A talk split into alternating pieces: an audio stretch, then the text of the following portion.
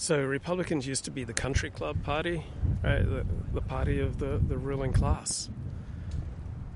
It was the party of the, the rich people and the educated people, and the party of CEOs, the party of business, and uh, the defense establishment, people who put national security first. And then in the age of Trump, not not because of Trump, but uh, right wing parties in general have moved down market and become parties of the working class. So obviously, a party of the working class is not going to be a party of the ruling elite. And so it's interesting in my lifetime, right? I moved to California in 1977, and uh, Republicans were still the country club party of business.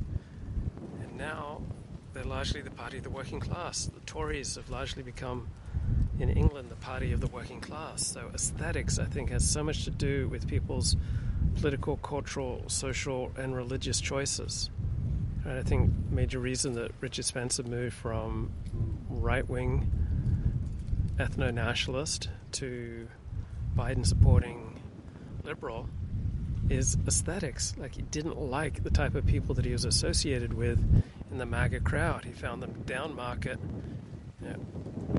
uneducated, stupid, unappetizing, gross. And he noticed that the, the most educated, elite, powerful people he most wanted to hang out with right, were overwhelmingly Democrats. And I think that had a profound effect on his political change. And not just on him, on a lot of people. Right? we want to feel something. We want to be aligned with something that is cool and appealing. We want to be part of something beautiful, like the Sydney Harbour here, the Sydney Opera House, the Botanical Gardens.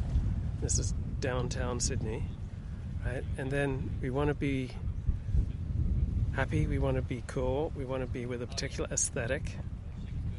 And we then shift our politics and our religion and our cultural tastes, our musical tastes to fit in with the aesthetic that is embodied by the crowd we want to belong to. So people may move from low church to high church. Right? People may move from more primitive forms of religion to more intellectual forms of religion, depending on what social class they want to hang out with. Right? The, the major decider for where people will go to church or synagogue is the number of friends that they have at synagogue. I went to synagogue on Shabbos, and I knew everyone from my last trip to Sydney.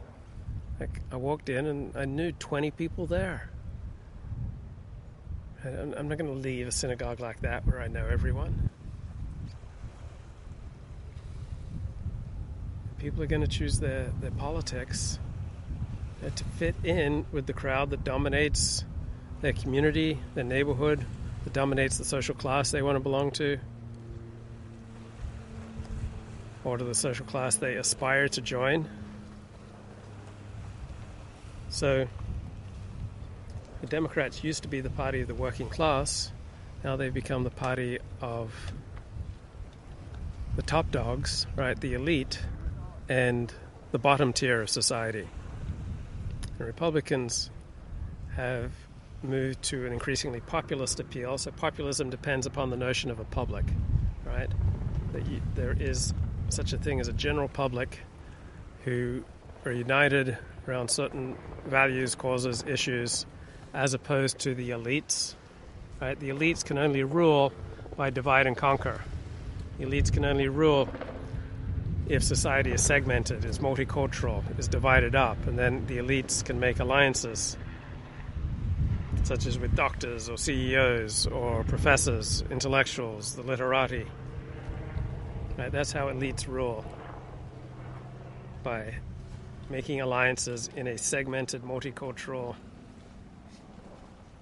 society. Populism depends upon a notion of a general public, of a united public, which is a lot easier the more homogeneous you are. Populism doesn't have definitive political principles, it's a reaction. Populism is a reaction against ruling elites, it doesn't last. Almost by definition, there can't be populist institutions. Populism is a spasm, it's a reflex, it's a reaction.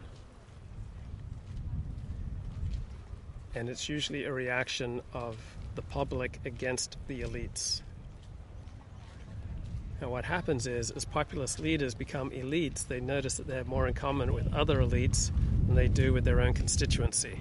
So this happens to a lot of Republicans who go to Washington or who are appointed to the Supreme Court or appointed to any prestigious group. They suddenly find that they have more in common with this particular group, or with the Washington, D.C. set, or the, the legal profession, than they do with their constituency.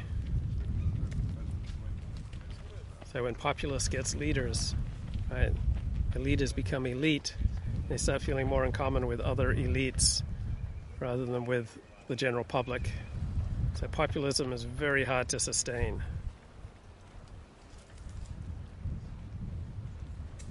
It's a periodic, episodic reaction. It's a reflex which can rise to power very quickly and fall apart just as quickly can't have sustained institutionalized populism.